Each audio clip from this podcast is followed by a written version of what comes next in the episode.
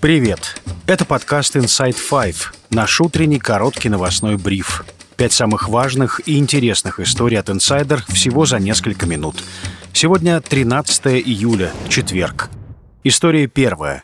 Изолирован и не выходит на связь. Генерал Суровикин задержан контрразведкой. Издание «Верстка» утверждает, что главкома ВКС допрашивают в связи с мятежом Евгения Пригожина. Способов держать человека в изоляции без предъявления обвинения множество. Административный арест, возбуждение другого дела или просто без юридического обоснования, пояснили изданию юристы. Однако Суровикин достаточно высокопоставленная фигура. К таким обычно особенное отношение. Таким можно на словах запретить выходить из дома и общаться. В свою очередь глава комитета Госдумы по обороне Андрей Картаполов заявил, что Суровикин сейчас отдыхает, поэтому недоступен. Вы с Суровикиным случайно не общаетесь?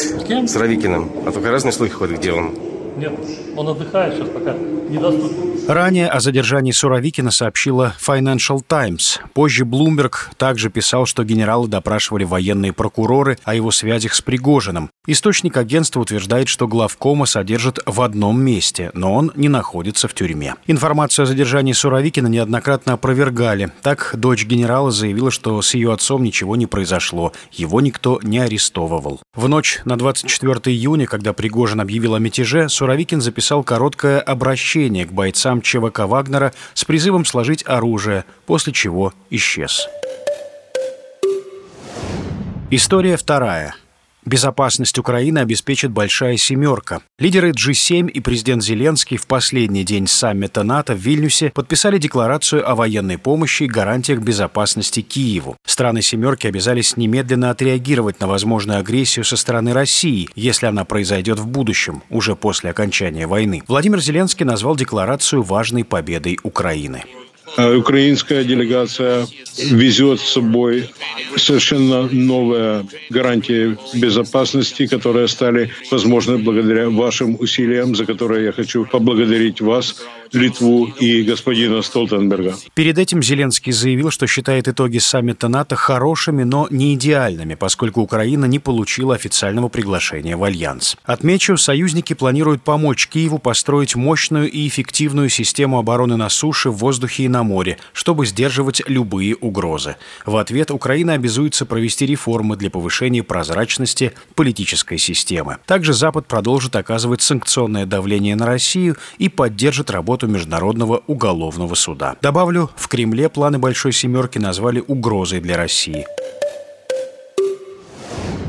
История третья. Гутерриш направил Путину письмо. Генсек ООН предлагает Москве продлить зерновую сделку в обмен на переподключение Россельхозбанка к системе SWIFT. Таким образом, как отметили в ООН, будет решена проблема, которая вызывает большую обеспокоенность у России, и одновременно обеспечены бесперебойные поставки украинского зерна через Черное море. Срок действия соглашения об экспорте украинского зерна в очередной раз истекает 17 июля. Москва угрожает разорвать сделку, заключенную летом прошлого года. Однако, как отмечало издание Financial Times, в этот раз угрозы России выглядят серьезнее, чем раньше. На встрече с так называемыми военкорами в июне президент Путин отметил, что условия соглашения так и не были выполнены. Тем не менее, Москва исполняла эти условия ради дружественных стран в Африке и Латинской Америке. К сожалению, нас в очередной раз обманули. Ничего не сделано с точки зрения либерализации поставок нашего зерна на внешние рынки. Имеется в виду фрахт, имеется в виду страхование, имеется в виду платежи, имеется в виду подключение нашего Россельхозбанка к системе SWIFT. Много там всяких было условий, которые должны были западники исполнить под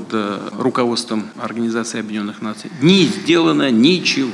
Но, тем не менее, мы несколько раз эти договоренности продлевали в интересах дружественных стран. В среду, выступая на саммите НАТО, президент Турции Эрдоган намекнул, что шансы продлить сделку все-таки есть. Президент Зеленский выступает за продление этого соглашения, а у президента Путина на этот счет есть несколько рекомендаций, которые мы примем во внимание и продолжим работать над тем, чтобы найти решение. Зерновая сделка была заключена год назад представителями Турции и ООН с одной стороны и представителями России и Украины с другой. С Москвой и Киевом были заключены отдельные соглашения. Первое – по вывозу украинского зерна. Второе – по помощи в экспорте российского зерна и удобрений. В мае сделка была продлена до 17 июля.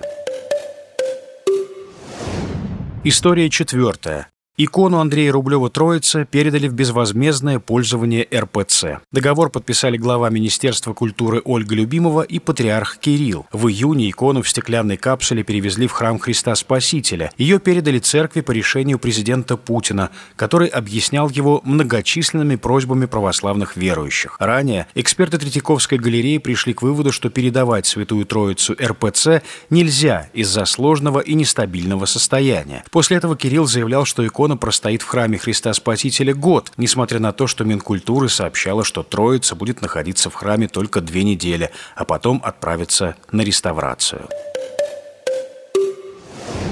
История 5. Сторонница Путина Елена Исинбаева переехала в страну НАТО. Двукратная олимпийская чемпионка сейчас живет в Испании.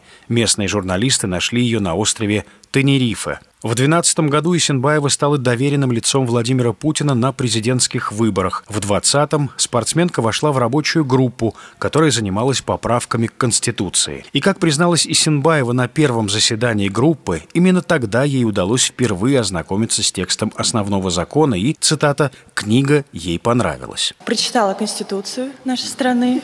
Это важно, потому что до этого как-то не было повода и необходимости, а я теперь понимаю, что это очень важная книга, и читать ее нужно всем. Узнала очень много интересного. Еще в 2013 году спортсменка сообщила, что не собирается жить в России. «Хочу жить в Монако. Что делать в нищем Волгограде, который деградировал?»